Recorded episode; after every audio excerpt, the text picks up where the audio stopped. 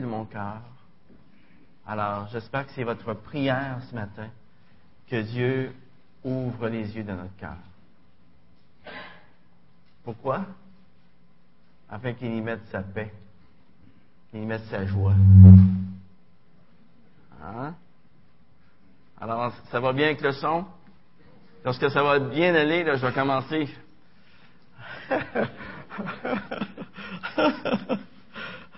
Alors, en commençant ce matin, j'aimerais d'abord vous poser une petite question, question existentielle. Dites-moi, est-ce que vous avez de la difficulté à pardonner? C'est une question rhétorique, vous n'êtes pas obligé de répondre. Hmm? Ah, c'est bon. Si ça dure pas longtemps, c'est bon. C'est quand que ça dure longtemps que c'est moins bon? Hmm? Parfois, ça semble tellement dur de pardonner. Hein? Il semble qu'on n'y arrivera jamais. Pourtant, qui que nous soyons dans notre vie, nous sommes soit assis sur la chaise de l'offenseur ou sur la chaise de l'offensé. Quelquefois, c'est quelqu'un qui nous a fait un tort quelconque. Mais en d'autres occasions, c'est nous qui avons fait un tort à quelqu'un. Et dans notre vie de tous les jours, eh bien, on change de chaise comme ça, bien souvent. Plusieurs fois par jour même. Soit qu'on est offensé, ou soit qu'on offense quelqu'un. Mais que nous soyons l'offensé ou l'offenseur, la parole de Dieu nous exhorte. Nous exhorte à quoi? À rechercher la réconciliation. Dieu nous a donné un ministère hein, à nous qui sommes chrétiens. Et c'est quoi ce ministère? Le ministère de la réconciliation. On doit restaurer la relation qui été brisée. Si nous sommes l'offensé, la Bible nous exhorte à pardonner. Si nous sommes l'offenseur, la Bible nous exhorte à demander pardon. C'est simple, hein? C'est simple comme bonjour. Et j'aimerais que vous tourniez avec moi dans Matthieu maintenant. Matthieu chapitre 18. notre ami Pierre, qui aimait bien parler, et euh, qui aimait se faire valoir un petit peu de temps en temps. Alors, Matthieu 18, verset 21. Un jour, il va poser une, question existentielle à Jésus. Alors, Matthieu 18, verset 21, Pierre s'approcha de Jésus et lui dit, Seigneur, combien de fois pardonnerai-je à mon frère lorsqu'il péchera contre moi? Jusqu'à sept fois, Seigneur? Jusqu'à sept fois. Et Jésus lui dit, non, je ne te dis pas jusqu'à sept fois, mais jusqu'à 70 fois cette fois. Lorsque l'apôtre Pierre pose cette question à Jésus, il se pense déjà très généreux. Hey, pardonnerai-je à mon frère jusqu'à sept fois? Et cette question de Pierre peut même laisser supposer qu'il espérait que Jésus réduise le nombre de fois qu'il aurait à pardonner. D'ailleurs, à l'époque de Jésus, l'enseignement des rabbins, c'était qu'on devait pardonner jusqu'à trois fois. Trois fois. Mais selon Jésus, le pardon doit aller bien au-delà de cette limite. Et afin de bien faire comprendre à l'apôtre Pierre ce que signifie le vrai pardon, eh bien, il va lui raconter une parabole. La parabole du serviteur impitoyable. Regardez la suite. Jésus s'adresse ici à l'apôtre Pierre et probablement aux gens qui étaient autour de lui. Et aujourd'hui, Jésus s'adresse à qui? L'apôtre Pierre et les gens qui étaient autour de lui ne sont plus là. Il s'adresse à nous aujourd'hui. Et regardez ce qu'il dit. C'est pourquoi le royaume des cieux est semblable à un roi qui voulut faire rendre compte à ses serviteurs. Quand il se mit à compter, on lui en amena un qui devait dix mille talents. Comme il n'avait pas de quoi payer, son maître ordonna de le vendre, lui, sa famille et ses enfants, et tout ce qu'il avait, et de payer la dette. Le serviteur se jeta à terre, se prosterna devant lui et dit, Seigneur, prends patience envers moi, et je te paierai tout. Touché de compassion, le maître de ce serviteur le laissa aller et lui remit la dette. En sortant, ce serviteur trouva un de ses compagnons qui lui devait cent deniers.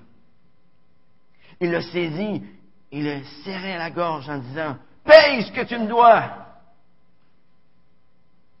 Son compagnon se jeta à ses pieds et le suppliait, disant Prends patience envers moi, je te paierai. Mais lui ne voulut pas. Il alla le jeter en prison jusqu'à ce qu'il ait payé ce qu'il devait. Ses compagnons, voyant ce qui arrivait, furent profondément attristés. Ils allèrent raconter à leur maître tout ce qui s'était passé. Alors le maître fit appeler ce serviteur et lui dit, Méchant serviteur, je t'avais remis en entier ta dette parce que tu m'en avais supplié. Ne devais-tu pas avoir pitié de ton compagnon comme j'ai eu pitié de toi? Et son maître hérité le livra au bourreau jusqu'à ce qu'il ait payé tout ce qu'il devait. C'est ainsi que mon Père céleste vous traitera si chacun de vous ne pardonne à son frère de tout son cœur.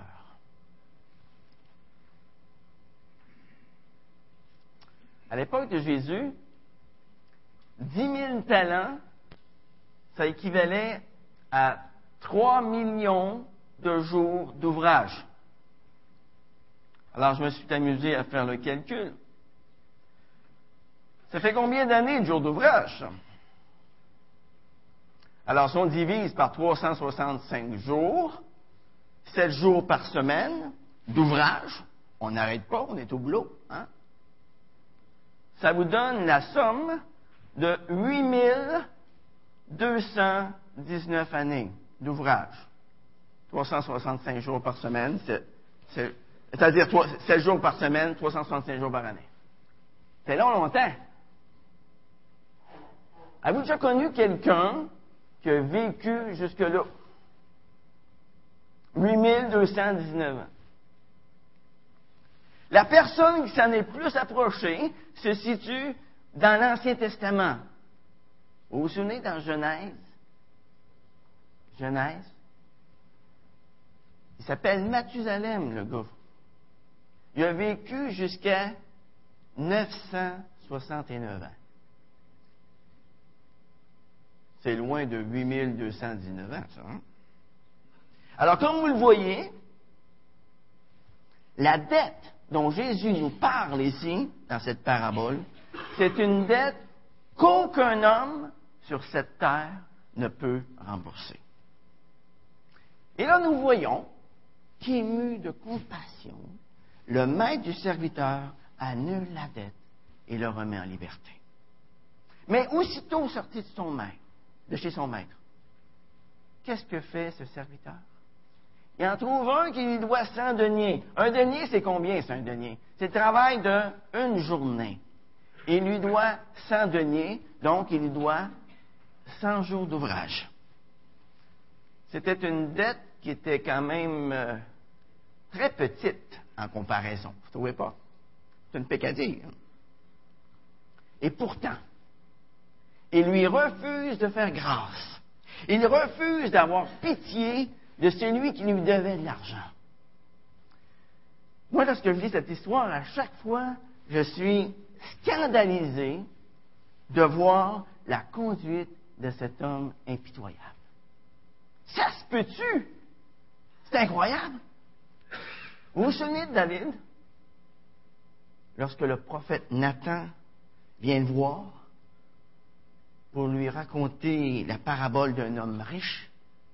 qui a pris la seule brebis de l'homme pauvre afin de l'offrir à ses invités. Qu'est-ce que David a fait? En colère? Il a crié, cet homme mérite la mort. Et à l'exemple de David, lorsque j'entends cette histoire, je déclare exactement la même chose. Cet homme mérite la mort. Pensez-y un instant. Il vient d'être libéré d'une dette qu'il n'aurait jamais, mais jamais pu payer. Et tout de suite après, il saute à la gorge d'un ami qu'il doit une pécadille en comparaison. Il le fait jeter en prison. Mais si on y regarde de plus près, cet homme impitoyable, ça peut être chacun de nous. Chacun d'entre nous qui ne pardonne pas à son ami ou à son ennemi. Ça peut être chacun d'entre nous qui ne pardonne pas à son frère ou à sa sœur. Ça peut être chacun d'entre nous qui ne pardonne pas à son mari ou à sa femme. Ça peut être chacun d'entre nous qui ne pardonne pas à sa mère ou à sa fille. Ça peut être chacun d'entre nous qui ne pardonne pas à son père ou à son fils. Aujourd'hui, près de 2000 ans plus tard, après que Pierre eut posé cette question, combien de fois pardonnerai-je à mon frère lorsqu'il péchera contre moi? Eh bien, ce sujet du pardon semble encore très mal compris, très mal appliqué aussi dans notre vie de tous les jours. Lorsqu'on parle de pardonner, il y a différentes questions qui se posent. Et ce matin, j'aimerais regarder trois de ces questions avec vous. La première question qui se pose est celle-ci. Quand devons-nous pardonner?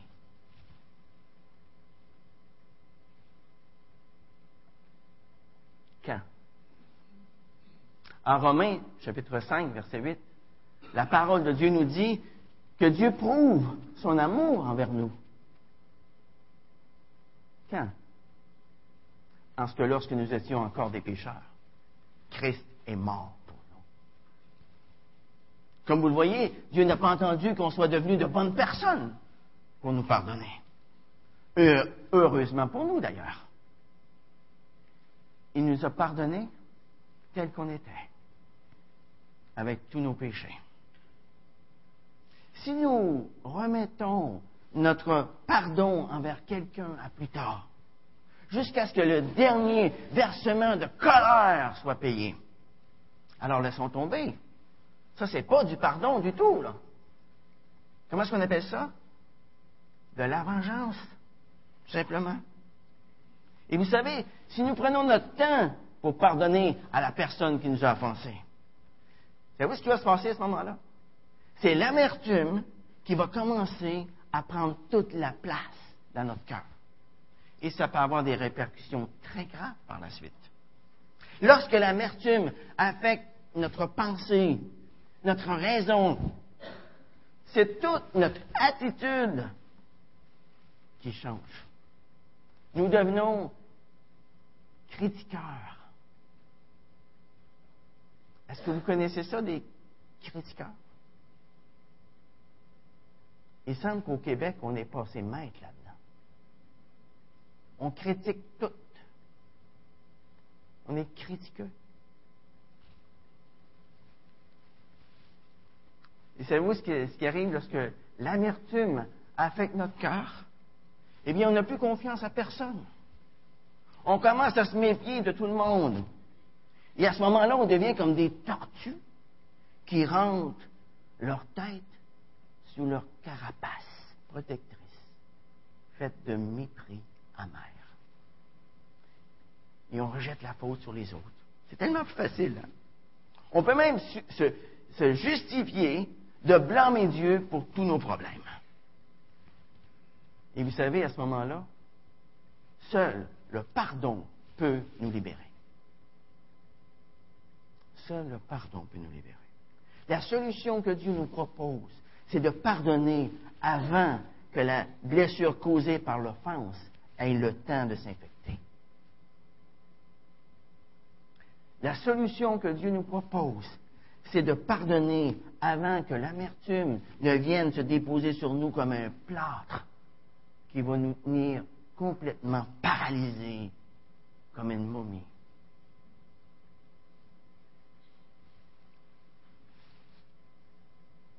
Alors quand pardonner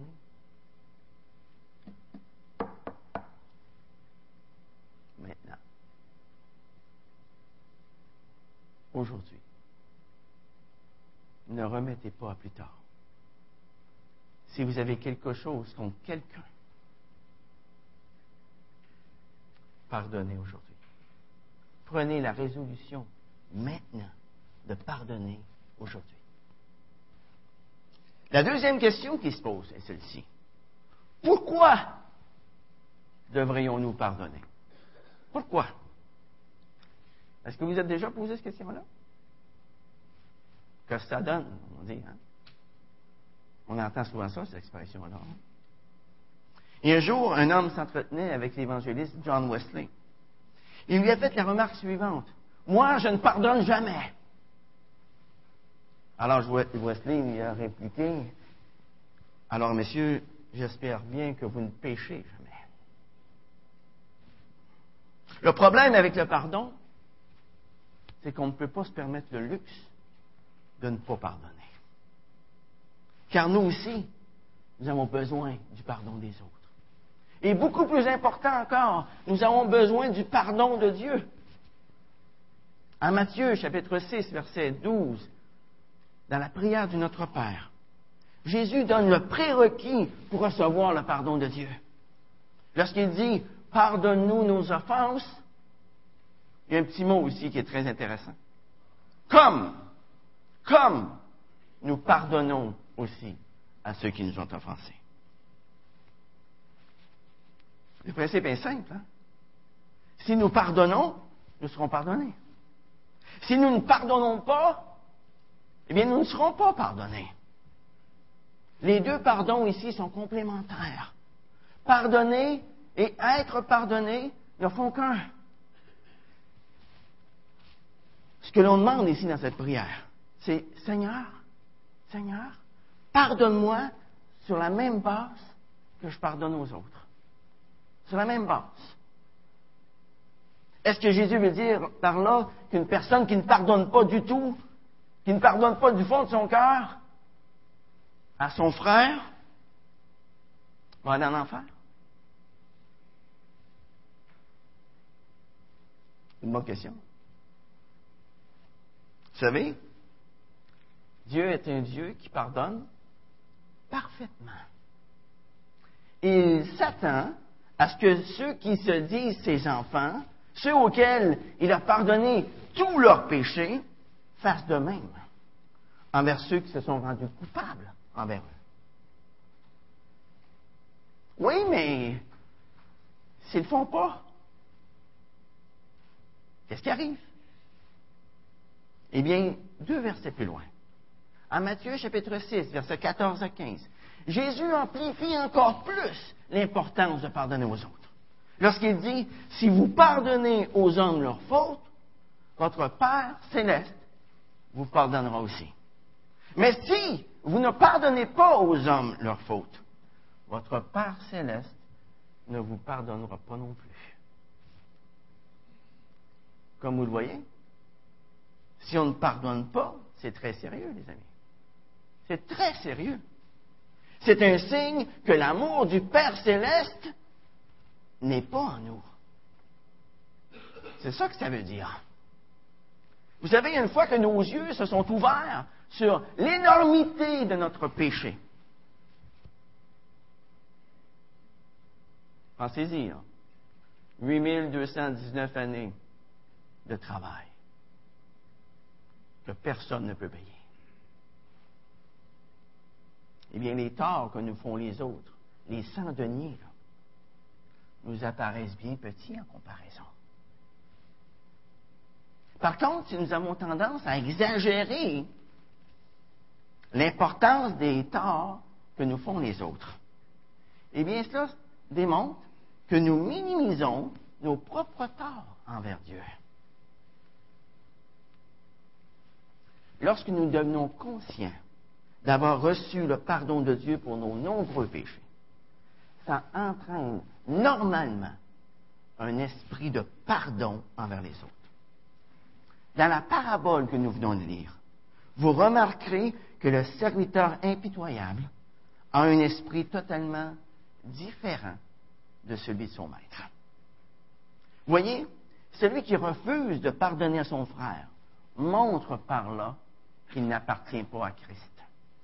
Tout simplement. Et à cette personne-là, Jésus devra lui dire lors de son retour, Retire-toi de moi. Toi qui commets l'iniquité, je ne t'ai jamais connu. Le pardon de Dieu donne à l'homme la liberté et la capacité d'aimer et de pardonner. Non pas seulement cette fois, comme l'apôtre Paul euh, Pierre s'était proposé de le faire, mais indéfiniment, comme Jésus l'a ordonné. Le pardon envers les autres démontre que nous avons connu le pardon de Dieu. Tout simplement. Tout simplement. Le pardon envers les autres démontre, démontre que l'amour de Dieu a été déversé dans nos cœurs par le Saint-Esprit qui nous a été donné. Dans Jean chapitre 15, verset 5, Jésus a dit, sans moi, vous ne pouvez rien faire. Mais avec Jésus dedans de nous, nous pouvons tout faire. Nous pouvons tout pardonner. Et pourquoi devons-nous pardonner? Pourquoi devons-nous pardonner? Eh bien, considérez ce matin cette personne à qui vous ne voulez pas pardonner. Savez-vous que Christ est mort pour cette personne-là? Comment est-ce qu'une telle personne peut être l'objet de ma haine ou de mon mépris? Dieu l'a estimé plus que sa propre vie. Si j'aime Dieu, comment est-ce que je peux m'abstenir d'aimer mon frère, d'aimer ma sœur, et même mon ennemi? Vous savez, aucune personne, si méchante soit-elle, n'est exclue du pardon de Dieu, à moins qu'elle n'en s'en exclue elle-même en ne se repentant pas. Lui pardonner, c'est permettre à Dieu d'aimer cette personne à travers nous. C'est ça qu'on fait lorsqu'on pardonne. On permet à Dieu d'aimer cette personne à travers nous. Nous devons pardonner non seulement parce que c'est mieux pour notre santé mentale, non seulement parce que c'est mieux pour notre santé physique, mais aussi pour une raison beaucoup plus profonde. C'est la façon d'agir de Dieu. C'est la façon d'agir de Christ. Et si, et nous aussi, si nous disons que nous suivons Christ, si nous disons qu'il est notre berger, comment pouvons-nous ne pas pardonner à celui ou à celle qui nous a offensés? Quand ses ennemis étaient en train de lui enfoncer des clous sur la croix du calvaire, quelle était la prière de Jésus? Père, je te prie de les maudire pour ce qu'ils font. C'est ça qu'il a dit? Non, pas du tout. Jésus a dit, Père, pardonne-leur, car ils ne savent ce qu'ils font. C'est ça le pardon.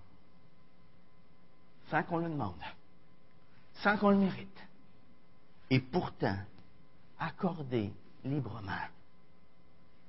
Pourquoi devons-nous pardonner? Pourquoi? Parce que Dieu nous a pardonné. Point à la ligne. La troisième question qui se pose au sujet du pardon est celle-ci. Comment devons-nous pardonner? Mais premièrement, il faut admettre que nous avons été blessés.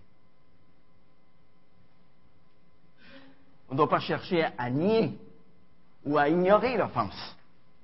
De la même façon qu'un alcoolique ne peut régler son problème tant qu'il s'obstine à en nier l'existence, eh bien, une personne offensée ne pourra pas jouir de la paix intérieure tant et aussi longtemps qu'il refusera, qu'il refusera d'admettre qu'il a été offensé.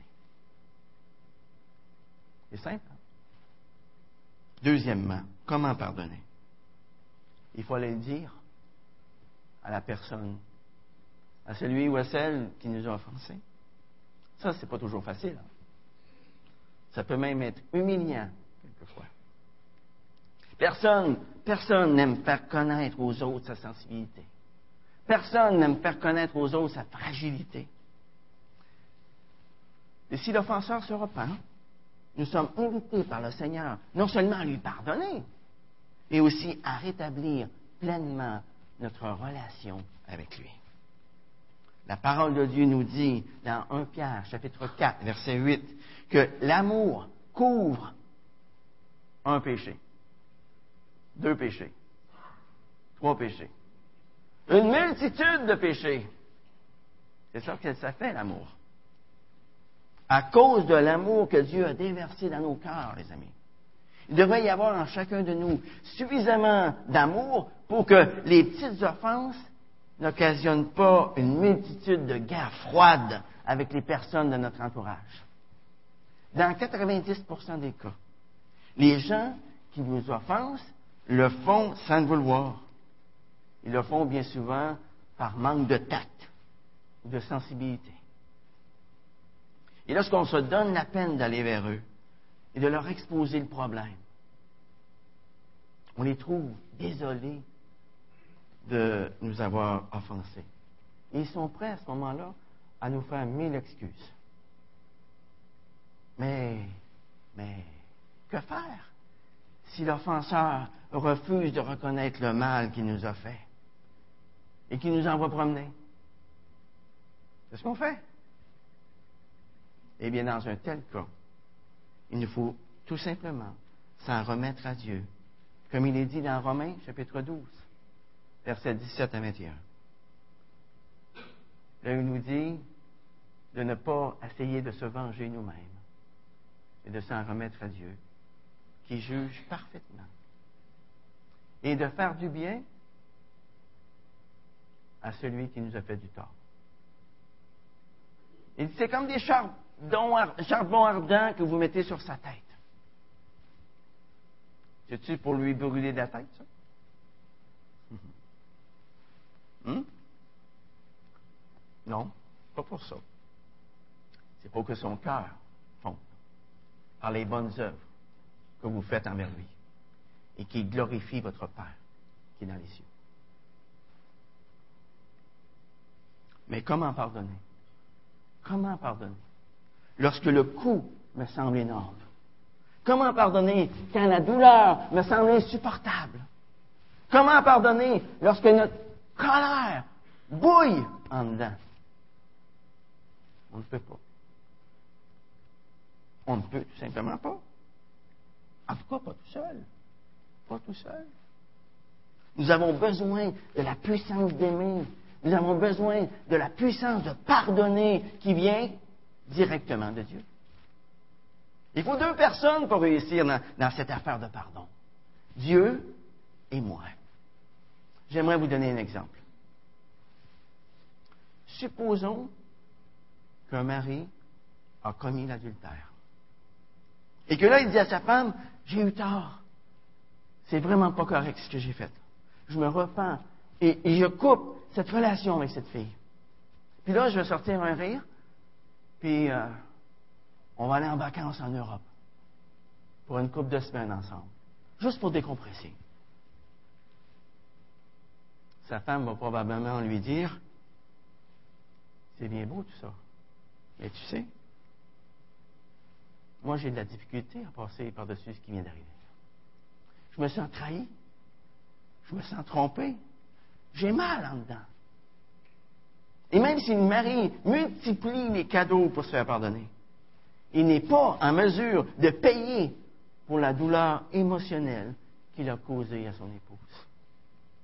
L'épouse ne pourra jamais se sentir libre de ce que son mari lui a fait, juste parce qu'il lui achète une voiture, juste parce qu'il l'amène en voyage, ou parce qu'il rénove toute la maison.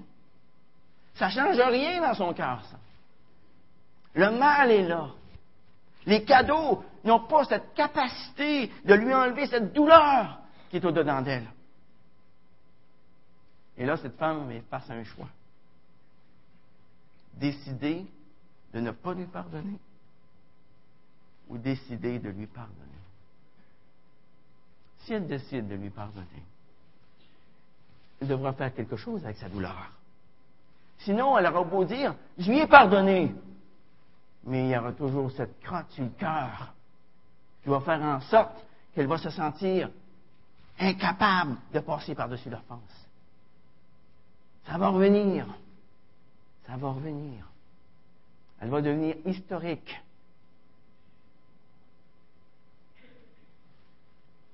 Cette femme va devenir amère en pensant à ce que son mari lui a fait. Il y a une question qui se pose maintenant. Pourquoi l'amertume jaillit-elle de son cœur, même s'il dit qu'elle lui a pardonné? La réponse est simple. Le cœur n'a pas été guéri. Le cœur n'a pas été guéri. Jésus a dit, venez à moi, vous tous qui êtes fatigués et chargés, et je vous donnerai du repos. Je vais guérir votre cœur en décidant de pardonner à son mari, cette femme doit choisir aussi d'aller à la croix et de payer à sa place à lui la douleur émotionnelle qu'il lui a causée. Vous voyez le pardon? C'est une substitution. C'est le même choix que Jésus a fait envers nous. À la croix, eh bien, Jésus a pris nos péchés. Il est devenu légalement responsable de nos péchés. Il est devenu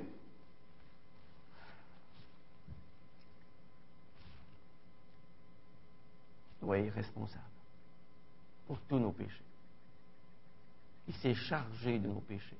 Et nous, nous l'avons considéré comme puni, frappé de Dieu, humilié. Il a subi à la croix la colère de Dieu à cause de nos péchés, pour nous libérer, simplement. Et en décidant de pardonner à son mari, savez-vous ce qu'elle fait, cette femme? Elle choisit de ne plus le tenir responsable du mal qu'il lui a causé. Et elle choisit de le libérer de la dette qu'il a envers elle. Tout simplement. En décidant de lui pardonner, cette femme fait le choix d'assumer la douleur que son mari lui a infligée et ensuite de la donner au Seigneur. En décidant de lui pardonner, cette femme devra amener à Jésus toute sa douleur émotionnelle que son mari lui a causée, afin que Jésus lui-même puisse la libérer. En amenant sa douleur à Jésus, cette femme peut dire, Seigneur, je choisis de pardonner à mon mari. Est-ce que tu vois, Seigneur? Est-ce que tu vois la douleur que ça me cause? Je suis prise avec ça. Est-ce que tu peux mettre ta paix sur mon cœur qui était endommagé? Est-ce que tu peux mettre ta paix sur mon cœur qui était humilié, qui était trahi? Seigneur, guéris-moi, veux-tu? Guéris-moi. Et là, dans la prière, elle permet à l'Esprit de Jésus de venir guérir son cœur qui était blessé. Vous savez, tout cela ne se fait pas nécessairement en cinq minutes. Ça peut durer des heures. Des heures et des heures. Mais si cette femme ne passe pas à travers ce processus pour se débarrasser de sa douleur, la douleur va rester avec elle. Et à ce moment-là, l'amertume va se développer dans le fond de son cœur. Et cette amertume va la conduire à l'animosité. L'animosité va la conduire à la colère. La colère peut l'amener aux injures et à toute espèce de méchanceté. peut aussi le conduire à la dépression. peut aussi le conduire aux pensées suicidaires, etc. Par contre, si elle choisit d'amener sa douleur au Seigneur et qu'elle assume la, douleur, la dette de la douleur que son mari lui a causée, alors à ce moment-là, son amertume, sa colère, son animosité vont disparaître. Elle sera libre à nouveau de l'aimer. Et ça, ça va ouvrir la voie parce qu'elle puisse éventuellement lui refaire confiance. Le pardon qui nous libère, le pardon qui nous donne la paix, c'est celui qui, volontairement, vient exonérer celui qui me fait du mal. Je le dégage, je l'affranchis, je le libère de sa dette contre moi. Je ne le tiens plus responsable du mal émotionnel qu'il m'a causé. Je ne le tiens plus responsable non plus des conséquences de son offense envers moi. C'est un choix que je fais. Ma question est celle-ci. Voulez-vous faire ce choix ce matin? Voulez-vous faire ce choix ce matin? Dans Éphésiens chapitre 4, versets 31 32, la parole de Dieu nous adresse une exhortation. Il dit que toute amertume, animosité, colère, clameur, calomnie et toute espèce de méchanceté soit ôtée du milieu de vous. Puis au verset 32, il dit, Soyez bons les uns vers les autres, compatissants, vous pardonnant réciproquement, comme Dieu vous a pardonné en Christ. Quels ont été les résultats pour les chrétiens d'obéir au commandement du verset 32 de pardonner? Est-ce que vous avez déjà pensé à cela? Les résultats. Eh bien, les résultats se sont fait sentir à travers l'histoire de toute l'Église. Combien de martyrs ont convaincu leurs bourreaux de se donner à Christ à cause de leur attitude de pardon?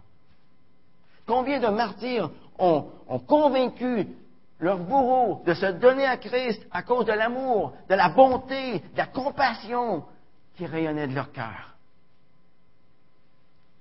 Vous savez, Jésus l'a fait sur la croix, avec le larron qui était à sa droite.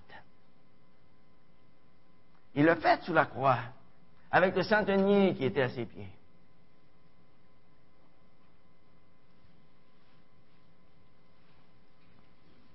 Depuis le début du christianisme, depuis 20 siècles maintenant, c'est le pardon qui était la marque du chrétien. Si nous regardons le 20e siècle, n'est pas différent des autres. Pendant 70 ans de communisme les chrétiens de Russie ont subi l'emprisonnement, la torture, la mort, uniquement à cause de leur foi. Et bien qu'ils aient été haïs sans cause, ils pardonnaient à leurs bourreaux. Et certains d'entre eux ont donné leur vie à Christ. La même chose s'est produite en Chine entre 1949 et le début des années 2000. Sous un régime qui les maltraitait, sous un régime qui les emprisonnait, qui les tuait. Le nombre de chrétiens s'est accru de 750 000 à plus de 100 millions. C'est incroyable. Hein? Comme vous le voyez, il n'y a pas de limite aux bienfaits que peuvent procurer le pardon. C'est à travers le pardon que Dieu peut nous utiliser comme des instruments utiles entre ses mains. Par contre, c'est à travers l'amertume que nous donnons accès au diable et qu'il peut nous utiliser pour détruire l'œuvre de Dieu. Le Saint-Esprit est attristé et ne peut pas travailler librement parmi ceux qui entretiennent des rancunes, parmi ceux qui nourrissent le ressentiment et l'amertume. Si nous voulons réellement être des instruments utiles entre les mains de Dieu. Nous devons nous débarrasser de l'amertume une fois pour toutes. Et aussitôt qu'elle se pointe le bout du nez, on l'arrache. On le confesse au Seigneur immédiatement. Notre société d'aujourd'hui a besoin de personnes qui ont un amour qui donne et qui pardonne. Notre société d'aujourd'hui a besoin de personnes qui ont un amour qui fait preuve de patience, même au prix de la souffrance. Un amour qui ne fait rien par rivalité ou par vaine gloire, mais qui estime les autres comme étant supérieurs à eux-mêmes. Un amour qui, au lieu de considérer ses propres intérêts, considère ceux de l'autre. Ça, c'est la sorte d'amour qui libère, les amis. C'est la sorte d'amour qui nous identifie à Christ. Lui qui, injurié, ne rendait pas l'insulte. Lui qui, souffrant, ne faisait pas de menace, mais s'en remettait à celui qui juge justement. Lui qui a porté nos péchés en son corps sur le bois, afin que, mort à nos péchés, nous vivions pour la justice. Lui dont la meurtrissure nous a guéris. Le pardon, savez-vous c'est quoi?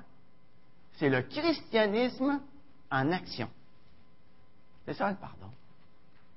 On n'aura pas se vanter d'être chrétien, mais si on ne pardonne pas, nous empêchons l'œuvre du Seigneur de grandir en nous. Nous empêchons l'œuvre du Seigneur de grandir dans notre Église. Nous empêchons l'œuvre du Seigneur de grandir au Québec, au Canada et dans le monde entier. Vous voulez qu'il y ait un réveil dans notre Église? Vous voulez qu'il y ait un réveil au Québec? Alors pardonnons-nous, pardonnons-nous les uns les autres, comme Christ nous a pardonné. Mon ami, si tu en veux à quelqu'un ce matin, si tu en veux à quelqu'un pour le mal qu'il t'a fait, eh bien, ne pars pas d'ici avant d'avoir réglé ça avec Dieu. Et si tu as demandé pardon à quelqu'un ce matin, si Seigneur touche ton cœur ce matin et te montre une offense que tu as faite à quelqu'un, eh bien, règle ça aujourd'hui même. Règle-le. Règle-le. Dieu nous a réconciliés avec le Christ. Et en tant que chrétien, le Seigneur a confié à tous, à nous tous, le ministère de la réconciliation. As-tu besoin de te réconcilier avec quelqu'un ce matin? Alors, pourquoi ne pas le faire maintenant? Maintenant. Je vais faire quelque chose que je ne fais pas habituellement. J'aimerais vous laisser la parole pendant deux, trois minutes dans la prière. S'il y a des gens qui aimeraient prier, je vais prier à la fin. OK? Prions ensemble. Si le Seigneur a touché votre cœur ce matin, eh bien, dites-le.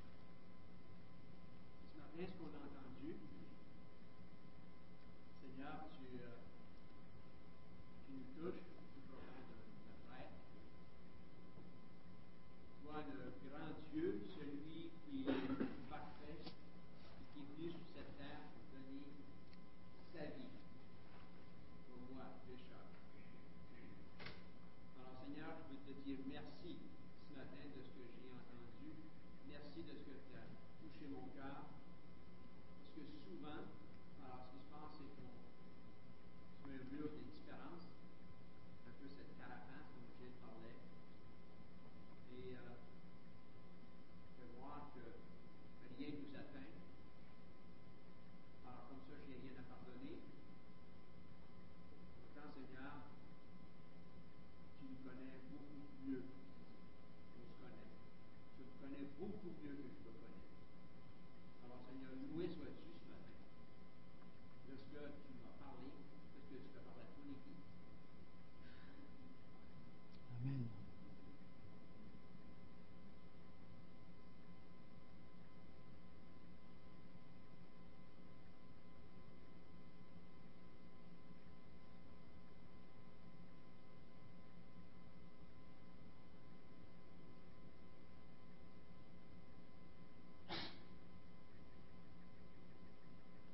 David a dit un jour, Sonne-moi, ô Dieu, connais mon cœur,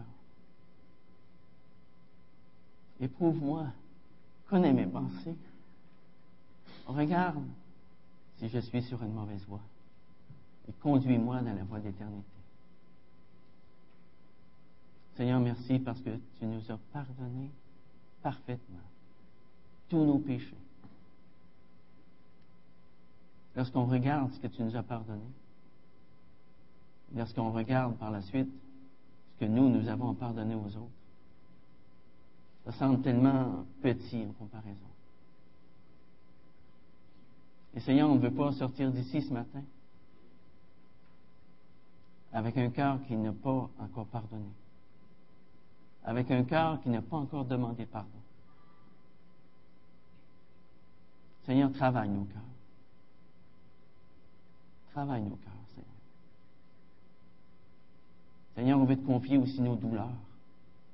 Les douleurs qui ont été occasionnées par les offenses qu'on a reçues. Et qui font en sorte que ça ressort de tout bord, tout côté. Lorsque quelqu'un nous, vous adresse la parole ou fait un geste quelconque, eh bien, c'est toute cette douleur qui ressort. Seigneur, on veut te confier nos douleurs ce matin. On ne veut pas les garder pour nous. On veut te les remettre. Seigneur, tu nous dis dans ta parole que tu t'es chargé de nos douleurs. Seigneur, on veut te les remettre à la croix. Afin que lorsqu'on sort d'ici tantôt, on soit parfaitement libre.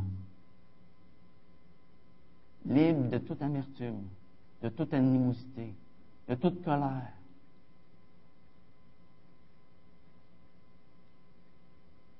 Seigneur, remplis-nous. Remplis-nous de toi-même. Remplis-nous de ton esprit. En ton nom, pour ta gloire. Amen.